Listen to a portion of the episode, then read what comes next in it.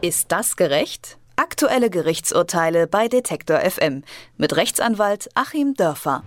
Eine Nacht im Hotel und einen Vornamen. Das ist alles, was eine Frau aus Halle über den vermeintlichen Vater ihres Kindes weiß. Jahre später entscheidet sie sich, ihre Unterhaltsansprüche geltend machen zu wollen und sucht nach dem damaligen Liebhaber. Wenn man nur den Vornamen kennt, ist das natürlich ein bisschen schwierig. Also wendet sie sich an das Hotel, um die Anschrift und den vollen Namen des Mannes herauszufinden.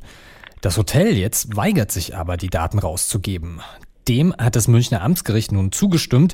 Die Mutter wird die persönlichen Daten ihres damaligen Liebhabers nicht vom Hotel bekommen. Ist das gerecht? frage ich unseren Detektor FM Juristen Achim Dörfer. Schönen guten Tag. Guten Tag, Herr Leipzig. Ja, ohne die persönlichen Daten vom Hotel wird die Mutter es wohl relativ schwer haben, den Vater ihres Kindes zu finden. Auf welcher Grundlage hat dann das Gericht jetzt ihre Anfrage zurückgewiesen? Das Gericht hat Datenschutzrecht geprüft und da kommt eigentlich nur eine Vorschrift in Frage, die hier überhaupt passen könnte. Und im Rahmen dieser Vorschrift ist es so, dass man die Interessen desjenigen, der die Daten haben will, abwägen muss gegen die Interessen desjenigen, ja, der die Daten herausgeben soll. In dem Fall unmittelbar erstmal das Hotel. Unmittelbar geht es natürlich um die geschützten Daten der potenziellen Väter. Denn äh, der Haken an der Sache war, dass die Dame ja nur den Vornamen hatte, wie Sie schon sagten, dass aber zu dem Zeitpunkt vier Männer mit dem Vornamen Michael in dem Hotel eingebucht waren. Und einer von den Vieren kann es ja maximal gewesen sein, wenn er nicht sogar einen falschen Namen benutzt hat. Also diese Dinge galt es gegeneinander abzuwägen. Und ähm, das Gericht ist hier aus meiner Sicht zunächst mal ziemlich schnell auf das Sensationelle oder scheinbar Amüsante des Falls gesprungen, hat auch eine Pressemitteilung unter der etwas launigen Überschrift Väterroulette herausgegeben. Das finde ich grundsätzlich mal unpassend, denn hier geht es ja um ganz gravierende, schwerwiegende personelle Interessen nicht mal so sehr der Mutter, sondern des Kindes. Und da kann man auch ein bisschen ernsthaft an die Sache herangehen. Und äh, ja, das war vielleicht die bayerische Variante. Das Ganze spielt ja in Bayern einer gewissen Prüderie, wo man es vielleicht der Mutter schon so etwas verübelt hat, dass sie da drei One-Night-Stands hatte mit einem Mann. Aber all das muss man ja eigentlich ausblenden und wirklich ganz klar abwägen, welche Interessen da im Spiel sind. Und äh, hier wird auch die Frau zu sehr in den Vordergrund gestellt im Rahmen des Urteils. Denn letzten Endes hat die Frau ja Kindesunterhalt eingeklagt, so heißt es auch in der Pressemitteilung. Und eben nicht Unterhalt für sich selbst als äh, Unterhalt wegen Erziehung.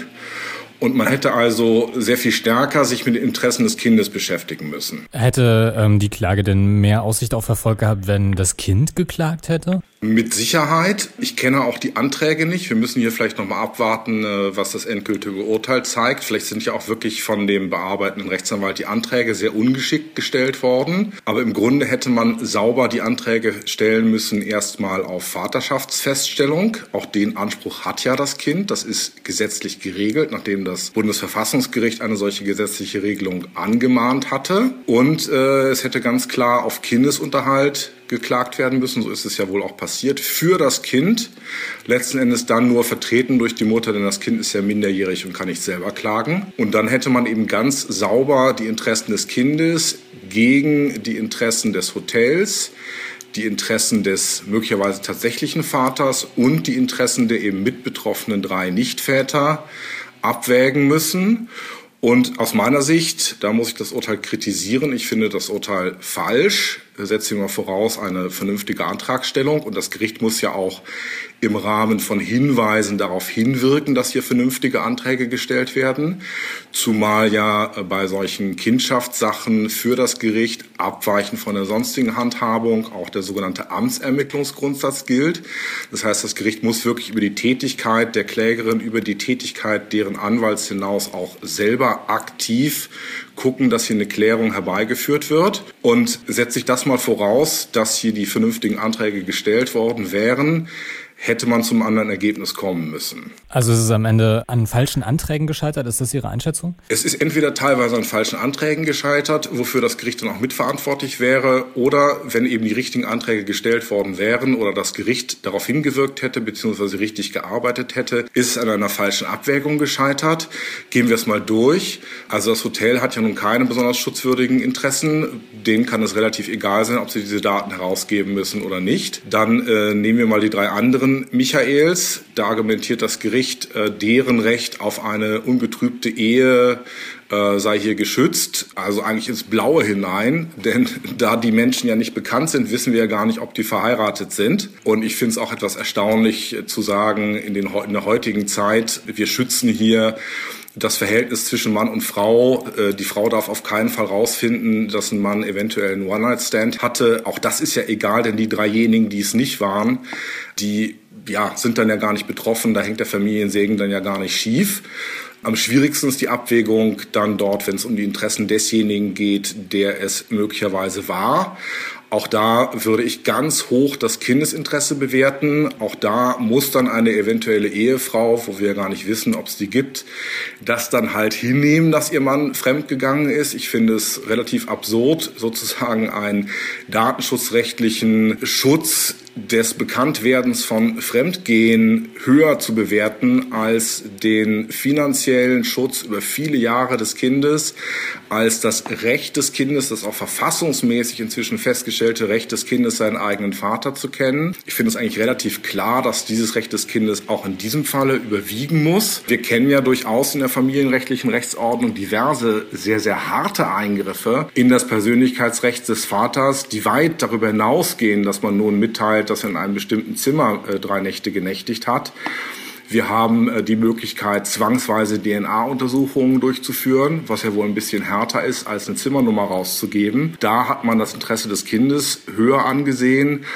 Und wir hatten auch einen Fall, der entschieden wurde, wo dann ein Arzt äh, in einer ähm, ja, Kinderwunschklinik verpflichtet wurde, bei einer sogenannten heterologen Insemination, also der Samen eines Samenspenders, eines fremden Vaters, da auch die Identität dieses Vaters zu offenbaren. Auch das ja wohl ein ganz harter Eingriff, denn der Samenspender ähm, ja, hat ja eigentlich nur seinen Samen gespendet, um was Gutes zu tun. Da ist er also wesentlich weniger freiwillig vorgegangen, was die Befruchtung angeht, als bei jemandem, der nun ungeschützten Geschlechtsverkehr mit einer Frau hat und äh, der ja nun wohl spätestens in der dritten oder vierten Klasse gelernt haben muss, dass solche Kinder entstehen können. Ich kann also hier keinen so hohen Schutz bei dem potenziellen Vater sehen.